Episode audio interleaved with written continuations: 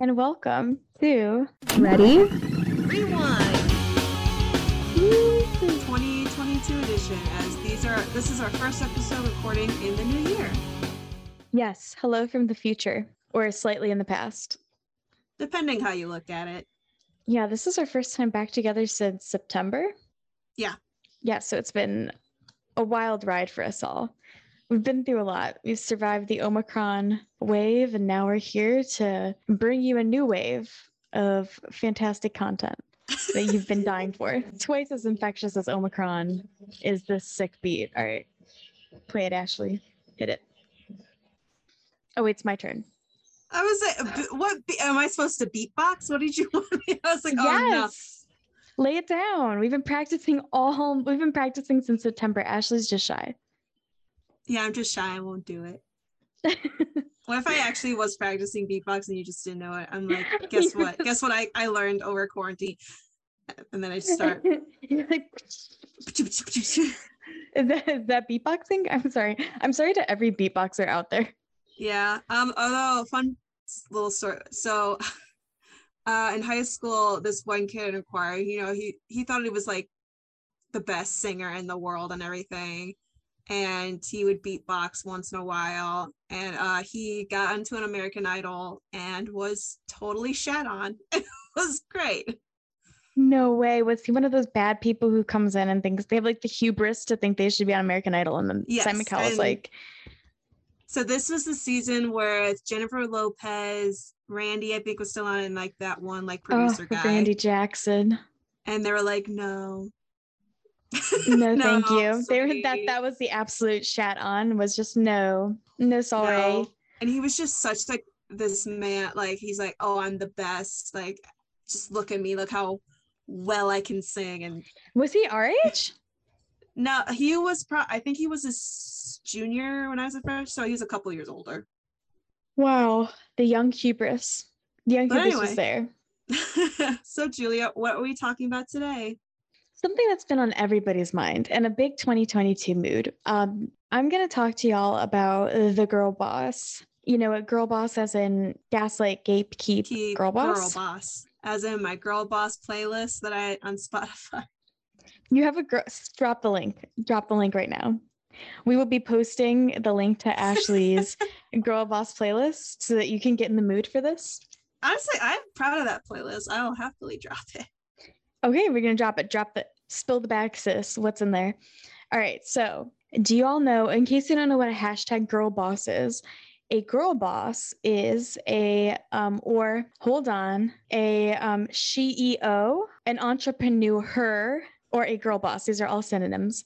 Are women who are trying to get out there and you know take the role of boss from men and you know kind of get into leadership positions in the corporate sector. So, yeah, let's start. Ashley, I think we should start off by taking a, you know, very millennial approach to this very millennial concept of girl bossing by taking a BuzzFeed quiz. And we're Oh, going to see if you have what it takes to be a girl boss or a CEO or a entrepreneur. Entrepreneur her.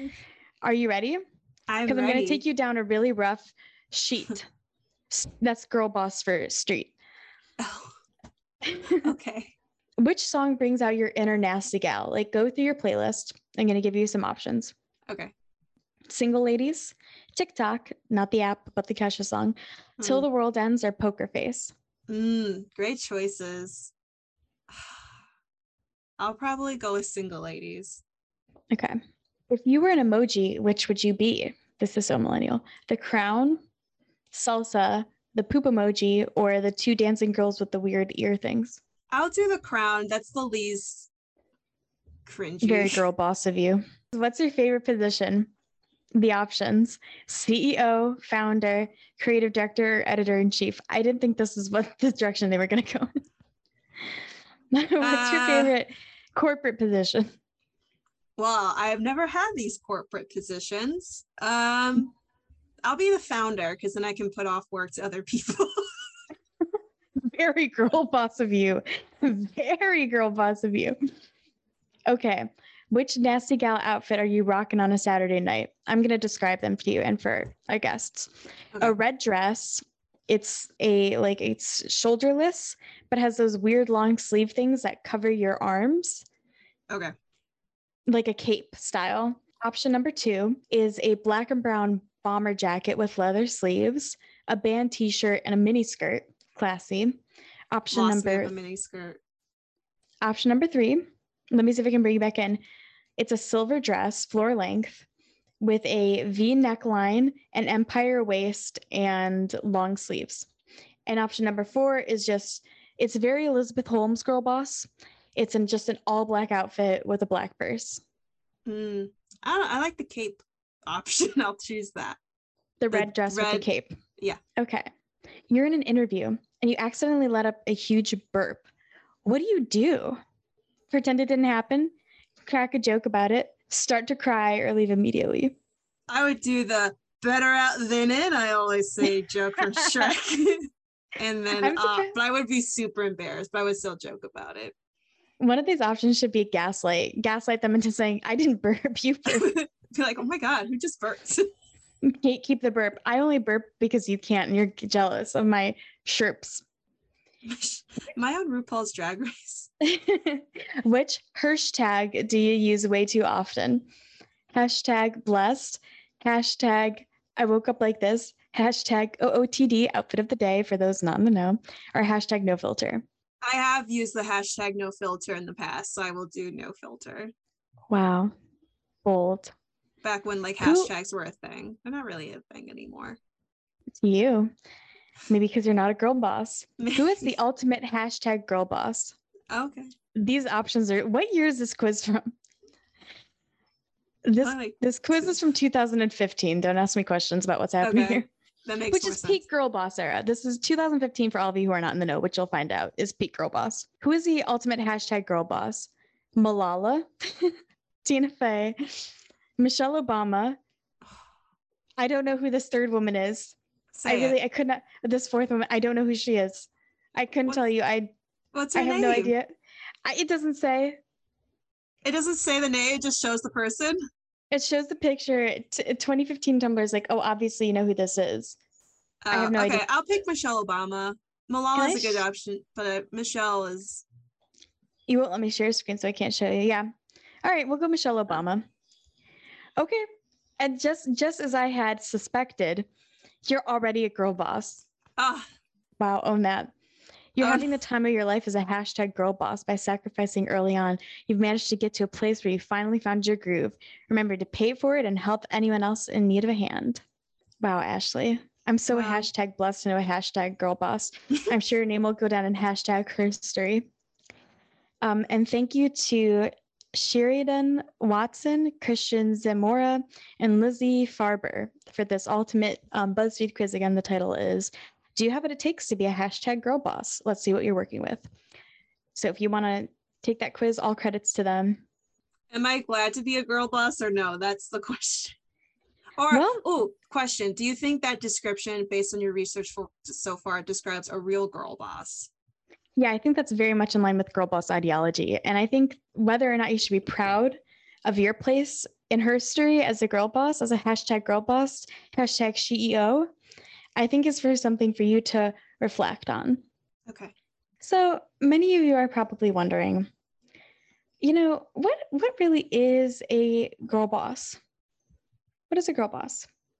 According to an Atlantic article called The Girl Boss Has Left the Building by Amanda Mull, the term girl boss came to the public in 2014, more in the mainstream, but it had been bubbling under the surface in the US for a number of years before that. I think a song that's really emblematic of this era is Boss by Fifth Harmony, where it references Michelle Obama and getting the bag and working your way to the top, sis. There were a lot of, at the time, what seemed like tragedies going through the United States at the time, which I'm sure seems smaller in light of what we're facing now.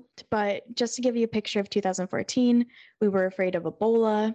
Mm, People were starting the anti vax movement it was finally starting to, a lot of those folks were taking root and so measles were coming back. And donald trump was planning his run for president and the ferguson riots over the unjust murder of michael brown were um, also happening that year. So it seemed at the time like the world was facing a lot of tension, and we needed a hero to come and save the day. And what hero would come at a, such a difficult time in history other than the hashtag girl boss to save the hashtag day?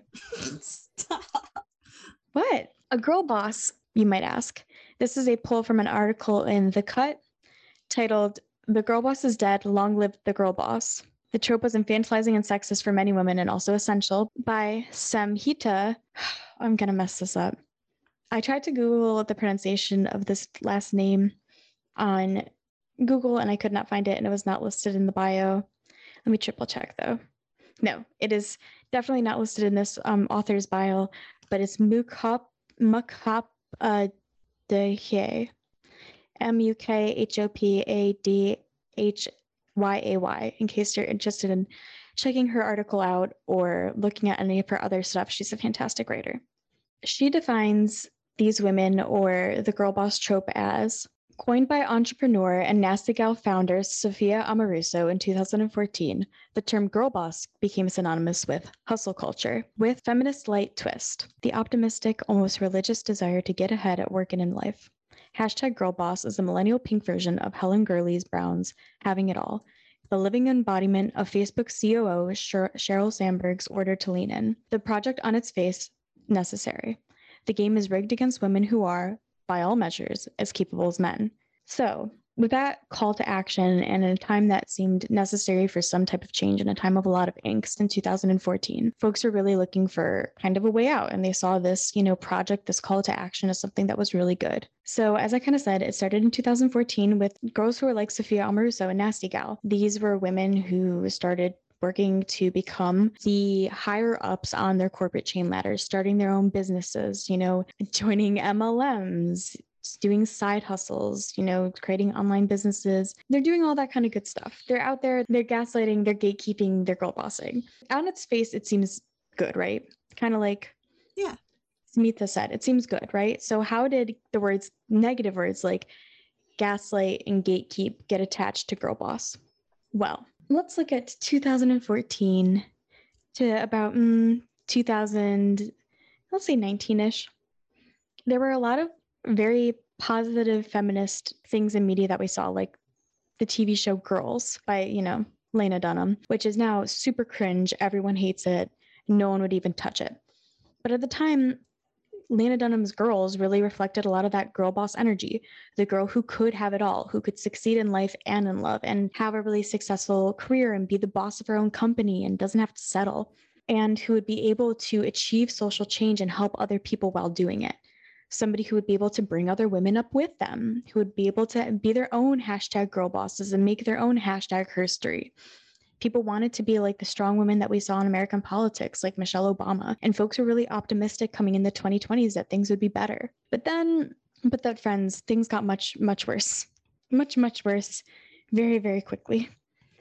Uh, there were a lot of setbacks and crises that we felt from, you know, 2016 to today when Hillary Clinton lost the 2016 election. I think that was a pretty big hashtag blow to hashtag herstory and hashtag girl bossing. That was People the like- downfall of girl bossing. I think that was like the big, that was a major crack in the system because normally a female candidate like Hillary Clinton losing wouldn't be a big deal, but Hillary Clinton lost to Donald Trump. And you might say, I'm offended. I like Donald Trump. Why are you saying mean things about Donald Trump? I'm just going to run the record of some quotes that Donald Trump said. Oh, Donald Bessie, Trump you don't want to listen to my next episode. Bestie, if you have a problem, hear hear me out. Donald Trump on the campaign trail was found out for saying that he could do whatever he wanted to women, specifically running for the Miss America pageant.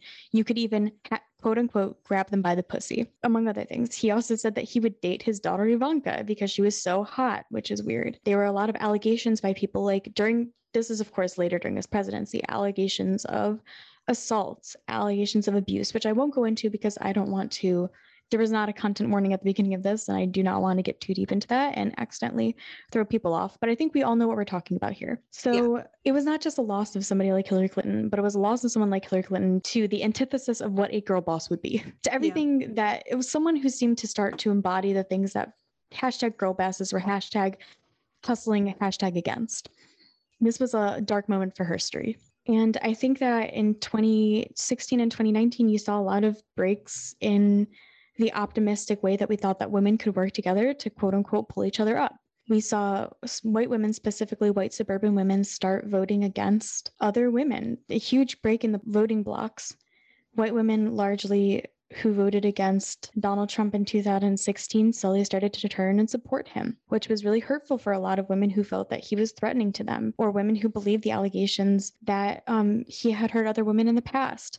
Also, who supported rights that folks like Donald Trump are trying to take away. For example, folks who are pro choice, who do not want the Supreme Court justices to overturn Roe v. Wade, that Donald Trump installed specifically to overturn Roe v. Wade. Like it's it seemed like a lot of feminist setbacks for people who cared about these issues. Also, it, there were things that Hillary Clinton planned to do, like address the gender gap in pay. Women are paid less than men for seemingly no reason in particular. And she promised to address this issue. Obviously, that gap has only widened for all people, not just women, um, during Donald Trump's presidency. Wages have remained stagnant, even into we're coming up on right now the second year of the Biden presidency. So, girl bossing started to take a turn you would think, wow, wouldn't our hashtag girl bosses be the hero of the day? Why weren't the girl bosses hashtag hustling harder during these so called dark times? You can't blame, blame all of this on Donald Trump. And I'm not. I'm just telling you the sign of the times, the political culture that girl bossing was in, because girl bossing is are we going to call it an economic theory? It's an economic theory. And you can't really separate economics from politics. They are kind of one and the same. And I think that, or they kind of work so closely alongside one another that I think that you could probably analyze them within the same breath. They go so, hand in hand. They go hand in hand, like two brothers that go on a date. Quote Avenue Q. So, where were the girl bosses when all this was happening? Well, I think we need to talk about who the girl bosses were. Let's go back to Sophia Amoruso a lot of the girl bosses that we saw emerging during this time, like the nasty gals of the world, were white, college educated women from middle class and upper class backgrounds. A lot of them held fancy degrees, a lot of them went to fancy schools, a lot of them were already wealthy. Girl bossing was not made for hashtag all women. And though it aimed to pull other other women up with them, a lot of times in corporate structures, the women who come into places of power, yeah, maybe they can move you up the chain, but you will never be able to be as high up as they are because then you're their competition and you're threatening their very own place in the hierarchy. So while they will pull you up, it's not really in a serious way. And it doesn't allow women to actually network with each other to help each other out because the other women who are also at your level or even below you or above you are all directly threatened by you or threats to you because you're all competing for the same place in the company and you can't all have it. Corporate structures aren't made to bring people up and to make sure everyone is cared for. Corporate structures, in a lot of way, and in white collar environments, from what I've experienced, and I don't know if Ashley can go on this. I think corporate structures at their best have keep folks at the lower and middle fighting amongst themselves so that they'll never actually work together to get better pay or better wages or better you know work life barriers but they continue to cut down their numbers you know to save on their margins and only increase how much goes to the CEO or the CEO in this case. And the CEO will stand by as everyone gets pay cuts because it benefits her. And she's yeah. hashtag girl bossing and she's hashtag getting that bag like Michelle O hashtag Bama. So people were starting to have disdain for the girl bossing. So these were the failures. A lot of these companies like Nasty Gal started to um, kind of get railed against for the way that they treated other women. In 2020 and 2021, a lot of these hashtag girl bosses actually started to step down from their CEO positions. For example, um, Sophia actually stepped down from her spot at Nasty Gal after a lot of reports of worker abuse and discrimination came out. Wow. There's a really good quote that I think um, summarizes this that goes, The white girl boss, and so many of them were white, said at a unique intersection of oppression and privilege. She saw gender inequality everywhere she looked. This gave her something to wage a, wage a war against. This is a quote from Leigh Stein. Racial inequality was never really on her radar. It was someone else's problems to solve. You can kind of take that and just think about every other intersection kind of attached to that. I think that also kind of looks at things like we were talking about with like wage inequality. Things like actually making sure folks are paid a living wage and cared for when you're already a CEO at the top of your game, making six figures a year, nine figures a year, The idea that the people below you are being paid less and unfairly isn't your battle. You're only caring about the gender equality. You don't care that LGBT people are being discriminated against. You don't care that your girl bossing doesn't include trans women. You don't care that it doesn't include, you know, rights and accessibility for disabled women. You don't care that it doesn't include anyone else. So eventually people grew tired and weary and we saw so much backsliding in the past years when it came to women's rights and the hopes that we had for the 2020s and that things would get better. And it's this seemed to work that women became disillusioned. And that's how i think we started entering our fleabag era. This is very popular on tiktok. You saw, see a lot of edgy teens talking about their fleabag era. I think fleabag era feminism really is this nihilist reactionary feminism to the optimism and hustle culture of girl bossing. It is the antithesis. It is the inverse of being a hashtag girl boss. It is being a fleabag girl. Because what at the end of the day mean? so fleabag if you haven't seen the show is basically about a woman who is you know a mess. And she yeah, yeah she i don't think we need to get into a whole synopsis of this but you know drinking she's not really morally straight. She doesn't really have an objective. She's just kind of out there being wild she sleeps with the priest you know she's just having a good she time sleeps with the priest she's out there fucking it up living an absurdist lifestyle so well because i think a lot of people saw girl bosses as gatekeeping, aka gatekeeping power, money, and equality and access to resources for other women to pull themselves up, and gaslighting, saying, I didn't do that. I was trying to help you, not taking any accountability for the unintentional hurt that they had on others. So now women, I think a lot of them are starting to give up. And I think that's not just seen in feminism, but in all issues. Climate nihilism is a huge problem. Racial equality nihilism is a huge problem. We're seeing this kind of disdain for the hopes that we had kind of bubbling up everywhere, but especially in hashtag girl bossing. And that's how I think we ended up to where we are today. But uh, laying your head down on the pillow and crying and accepting the fall into the abyss while fucking a priest is not always the way that we all need to go down, right? Right. We have to girl boss and hustle a little bit. So, what can we do? We have to carpe diem. We have to take the power back. We have to keep fighting. I don't know about you, but I don't feel like sitting around and just accepting the pressure that comes my way. I think I'm gonna I'm gonna keep going. So how can we actually hashtag girl boss and hashtag lift other women up and address some of these issues? Well, we're gonna visit my girl boss, my queen, my love, Audre Lorde. Audre Lorde, if you've never read any of her work, stop right now and go rent Sister Outsider from your local library. Among other things, Audre is just fantastic. Um, it's like chicken chicken noodle soup for the soul, but like feminist philosophy style. And also, I think she writes in a way that's really accessible, unlike other feminist authors like Judith Butler, who love Judith, love you girl JB, but your writing is so dense I can't understand the thing you say. Audre is awesome. And um, the theory of Audre Lorde's feminism is actually really intersectional, much like Angela Davis. The foundation of Audre Lorde's feminist philosophy is that women can only create because we don't know what a better tomorrow looks like for everybody. We don't know what actual feminist liberation looks like yet because we all, women from all walks of life and all intersections need to come together as equals and bring their unique shared talents and their unique shared lived experiences to really examine what fully the oppression is in order to work together and dream and try to find solutions. So, we're going to dive into Audre Lorde's um, writing which I highly recommend you read. You can find it as a free PDF online. It's only three pages called The Master's Tools Will Never Dismantle the Master's House. If you went to a liberal arts college, you might have heard this. Um, I'm happy to link to it. It is a free PDF online. Again, the author's name is Audre Lorde. I highly recommend you go check her work out. So, why didn't girl bossing work? From an Audre Lorde perspective, I'm assuming it would be something like this. Instead of dim- dismantling the corporate structure that oppressed women, it just replaces folks in the power, the oppressor power and oppressor position with other women. Kind of like I described before, and your boss is not your friend. Nobody likes their manager. Nobody's like, wow, I love my boss. They get me. They're they are kind of like Ashley said, you don't have to do anything when you're the boss. You just when you're the CEO, you're just giving your assignments to other people. I don't know how to work in the snappy her. The found her. when you're the found her, when you're the CEO, when you're the creative director, you don't actually do the work. You're just giving it to other people, and you're giving it to other people and you're asking them to do the work. And in order to stay quote unquote in the black, that's a business term for staying in a profit margin. If you're in the red, you're running negative. If you're in the black, black, you're running positive. You're creating a profit. The way you generate that profit is by getting people to do work for you that you can't do for yourself for as little money as possible.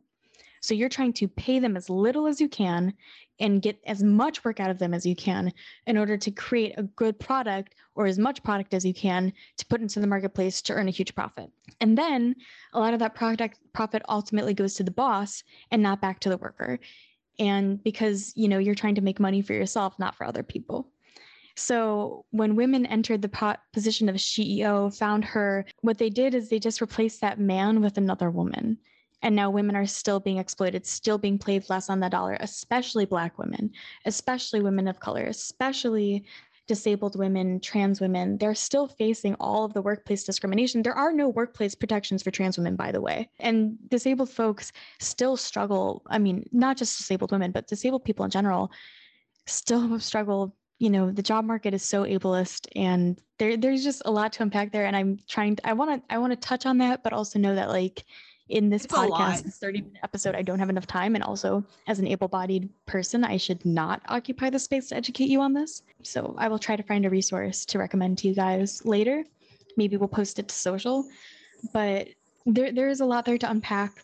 Obviously, it's not my narrative, not my my right to share. But there is just a, a myriad of discrimination against disabled um, women and disabled people in general queer people did not get workplace protections until very recently, which is again at risk. Girl bosses didn't actually work to change any of the structures or help people become more equal in their workplaces. They just put women in the oppressor position. So inherently, they were not going to be able to actually help anybody or bring anyone up with them. This brings me to my next Audre quote. What does it mean when the tools of a racist patriarchy are used to examine the fruits of the same patriarchy? What does it mean that the tools of a racist patriarchy are used to examine the fruits of that same patriarchy? It means that only the most narrow parameters of change are possible and allowable. When you look at the fruits of the corporate structure, only using the tools that we use to examine that corporate structure, when you're only examining the corporate structure from a, a, CEO position and you just change it to CEO, you know, very surface level. You're just putting a woman in the place, but we're still looking at as in, okay, my company's staying in the black. We are, you know, we have high productivity margins. We're still putting a lot of content out there. People are buying our stuff. When you don't look at it from a different standpoint from just that, if you're still using sweatshop labor, if you're still using bad environmental practices, if you're still underpaying people, you're underpaying women, specifically all the women of these deeper intersectional minorities only the most narrow margin of change is possible. You're the only thing that you're going to be able to change is maybe instead of a, a C hio, you get a C shio. Like you're not really going to see any real change. It doesn't allow for actual conversation or any of these address, roots to be addressed. Furthermore, putting women in positions of power where they're exploiting other women beneath them doesn't actually give power to women. It just gives power to a select few privileged women to take the power from other women beneath them. You cannot help bring other people up and empower them while also taking power from them in a corporate structure. You can't say, work for me, compete with other women for my job, but don't get too close for me because then you're competition to me.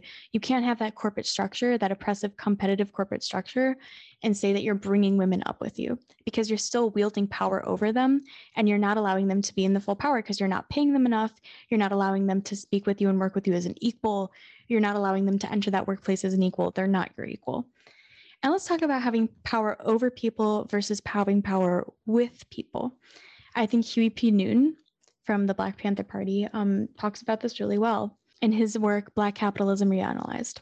And the quote starts here When we coined the expression, all power to the people, we had in mind emphasizing the word power, for we recognize that the will to power is a basic drive of man, but it is incorrect to seek power over people. We, the Black community, have been subjugated to the dehumanizing power of exploitation and racism for hundreds of years, and the Black community has its own will to power also. What we seek, however, is not a power over people, but the power of control of our own destiny. So basically, in that quote, what he's saying is if your only drive is to have power over people, to be a CEO exploiting your girl boss army, you're not actually allowing them to have their own will to drive their own destiny because you're actively taking power away from them and you're not actually working to bring anyone up. And the only kind of feminism and empowerment that could be dreamed of this way is women who are at the top of the privilege hierarchy in the female community, white women, white middle class college educated women who have all able bodied, who live at this intersection of privilege and womanhood kind of like Audre Lorde said, they're not able to dream of a better tomorrow for all women because they're not consulting diff- women that live differently from them. So, Julia, how do we organize to take this down? Let's re examine Audre Lorde. So, from the same essay, Audre Lorde has a new quote. Okay. I'm going to frame this up for you guys. So, basically, Audre Lorde thinks that in order to find a more liberating form of feminism and equality, all women of all different walks of life need to work together and base their understanding of what reform, what change needs to happen, what deep structural shifts of change need to happen by working together and dreaming together and basing that understanding of oppression and societal change in encounter with one another not in you know academic theory but really through understanding one another being with one another being in community with one another and dealing with the uncomfortable conversations conflicts and joys that come with that. So the quote reads advocating for the mere tolerance of difference between women is the grossest reformism. Difference must be not merely tolerated but seen as a fund of necessary polarities between which our creativity can spark a dialectic or conversation. Dialectic, I just some uh, giving you in case you don't know that word.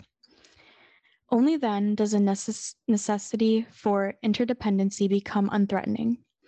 Only within that interdependency of different strengths, acknowledged and equal, can the power to seek a new ways of being in the world generate, as well as the courage and sustenance to act where there are no charters. So let's break that down. First of all, you might say, okay, Julia, what is interdependency? In this essay, Audre Lorde's interdependency basically, and the way Audre Lorde kind of thinks about identity, as I mentioned earlier, is the way to address the symptom of hypercompetitiveness in the workplace, which that hypercompetitiveness again is used to keep you from working with other people in order to take that power back from your CEO. The answer to that is interdependency, which is not only a necessity, not in a toxic, like codependent way, but like it's a necessity to figure out how the world works around you and kind of you know move move ahead in society. So we all need each other and it's just a pragmatic acknowledgement of that. You can't dismantle the system that oppresses you and everybody else by only working by yourself. You need to work with other women and other women whose walks of life are different than you. And those differences are not competition. Those differences don't give people an edge over you. Those differences only work to strengthen the group of women that are fighting the system and help build to a better justice so hating and shitting on different types of women, not being like another girl, blaming other women, hating them, excluding them is different than critiquing and trying to engage in productive, healthy dialogue and, you know, leaning into uncomfortable conversations rather than shitting on each other. so trying to find a more healthy way to be together, which again is super complicated and you know, in reality the practice of that is very difficult. And that is not lost on me. But by figuring out the, our own interdependency and finding those differences as strength is the only way that the power can seek new ways of being in the world to generate courage and sustenance to act where there are no charters.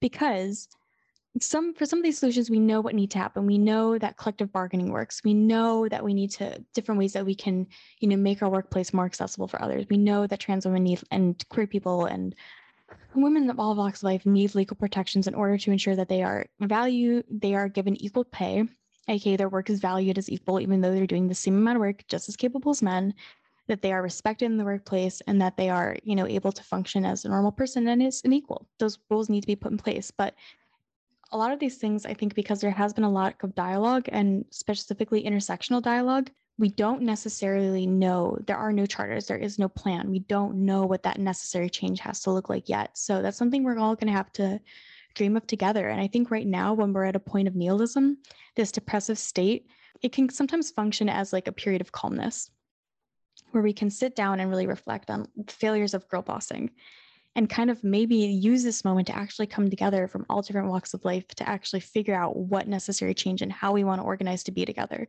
and that's not going to be comfortable. It's not going to be pretty. It's not going to be easy, but it's something that's necessary for us to move forward. We're really at a do or die time for progress. And I think now is the moment. So let the frustration out. You know, write hate mail to your local CEO, whatever you need to do to get out that negative energy and let's recuperate and come back and start dreaming of a new world because obviously working with the master's tools looking to climb that corporate structure is not going to be what frees you from the oppression that women see in the workplace. Being a ceo is not an answer and it's not going to reflect well in her story so you got to pull yourself up by your brute she apps and i'm just kidding i don't know. This is i'm trying so hard i can't i can't make it work. I, actually i really want it to work i don't know how to use it. Boot shaps your she apps your your girl boss she apps i don't know. Anyways is this inspirational? Carpe that diem. I would say if you are inspired in like you want to be an entrepreneur entrepreneur one day. Entrepreneur. Her oh sorry. That's better. right. anyway. Um honestly i think the movie nine to five does a really good job showing like what a good girl boss could be because like jane fonda's character in the whole movie while the boss is kind of like you know uh, tied up kidnapped you know it, it, this is it's not the important part of what i'm trying to make here. But they actually look to like their fellow women workers and be like what can we do make the workplace better? They she was doing stuff like offering part-time jobs to women who are mothers or even like a little daycare center in the building. Since this was its placed in the 80s and this is a lot of time where mothers working they're not staying at home they're actually going into the workforce by the end of the movie they take the time to make the workplace better and more like women friendly i think dolly parton understood though and i think a lot of appalachian people because of coal miners and coal mining activism you know look it up was actually really cool and progressive and awesome. And this used to exist all throughout the Rust Belt, but we knew that our bosses were shitheads. And instead of wanting to be the shithead boss, we all wanted to work together as workers to make the workplace better for us and to get equal pay and be better compensated for what we did and get compensation that you have a right to. Yeah. Workers' rights reform is not communism and very much is a real part of American history. And it's insulting when people call collective bargaining a communist tactic when it's very much a part of like my Appalachian heritage as like a person whose family is from there. And Dolly Parton is also from that same part of the country. So she gets it, of course. So stop calling union, union people big commies this is not the podcast where I critique capitalism, but I think we need to understand that laissez-faire economics. Yeah. Yeah, laissez-faire economics is a very extra radical form of capitalism where there is zero market regulation, and I think we saw this in the early 20th century, and that's how we ended up with a lot of things like the Triangle Shirtwaist Factory fires, where a bunch of women died, a bunch of girl bosses died that day, going to do their hustle and try to make their hashtag bags and be, you know, their own version of Michelle Obama, whatever that was in the 19th century. I don't know. Gibson girls, they all wanted to be Gibson girls. Um, that uh, Alice, I think her name was Al. Uh, they wanted Theodore to be Susan Anthony. Yeah, and oh. Theodore Roosevelt's daughter was very much a feminist and like be like, Dad. Yeah. So back in so when the Triangle Shirtwaist mm-hmm. Factory fire happened in the Gilded Age, a bunch of young girl bosses died that day because there were no regulations on the workplace because workers were not allowed to collectively bargain to protect themselves and get good working requirements and get breaks and actually not be in a sweatshop where they're all crammed in together and dying. And we see that in the United States and we see that everywhere. So when hashtag girl bosses in the United States go and work at a sweatshop in China, it's like, okay, you're not actually against exploiting women. You're just against men exploiting you and women like you that you identify with. And because those women are women that you see as an other, you're okay with them being oppressed in the name of your own benefit. And that's why I think we see a lot of the nihilism and disillusionment that we see today. Yeah. So, having completely unregulated form of capitalism does not always work and it is a very much a reckoning we had in the early 20th century in the united states and i think that common sense things like collective bargaining that have been utilized for a long time in our country um, you know are they're good tactics that we can all go back on and rely on so be a true girl boss and support your local union and women's boss. education unions yes your vocational and also worker. girl uh, led programs and things like that like the yes young young um girl bosses always in the rising young girl bosses rise, rising like um women's all women's education the girl scouts they're awesome I mean, they're very much a girl-led organization. Also, like just women programming in general. respect one another Yeah, respect. Aretha Franklin once did say R-A-S-B-C-T. yeah and i think that if you ever enter a dialogue with another person especially one that does And I mean- not look like you or think like you. and might say something to you that makes you uncomfortable. We should like do a whole thing on uncomfortable dialogue and we'll expand on this. But my advice to you is to take a deep breath and to instead of immediately being reactionary and freaking out and getting defensive, maybe breathing through it and asking questions to try to better clarify why they feel that way. And where this Yeah. is coming from, what parts of their lived experience. And try to instead of reacting in that moment maybe take some time and space to reflect and then come back to it. And a really great way to you know find out and you know kind of learn more about women's experiences that aren't your own. And this was something i got from my awesome multicultural psychology class and my professor i studied psychology in college for new listeners um, was to diversify your instagram feeds your your twitter feeds your tiktok feeds with people who don't agree with you to people who don't look like you, who aren't from the part of coun- the country you're from, who have different lived experiences than you. This will really, it's a really good way to kind of start to expose yourself to these ideas and do a lot of unlearning without the emotional burden of them having to do that teaching with you in person. You can you have more freedom to take the time and space to reflect and kind of begin your work at, in your own time. So that's my big recommendation. Pro tip decenter yourself from conversations like feminism that are bigger than you and will outlast you. Pro tip destroy your ego. Pro tip I'm just kidding. Anyways, Pro tip: unlearn everything you've learned. Start anew. except breathing and fine dining. Die. Girl boss, hang in there. And one day you'll go down in history. Girl boss responsibly, Yeah, don't let your crown slip, girl boss. and also uplift others' crowns. Yeah, in like a genuine way. Lean into the uncomfortability of intersectional dialogue and realize that conflict is not abuse. That's the title of a very good book. I highly recommend you all read it. Alrighty. Well, thank you all for listening, and all of our socials are listed in the description below. And until next time. Ready? Rewind.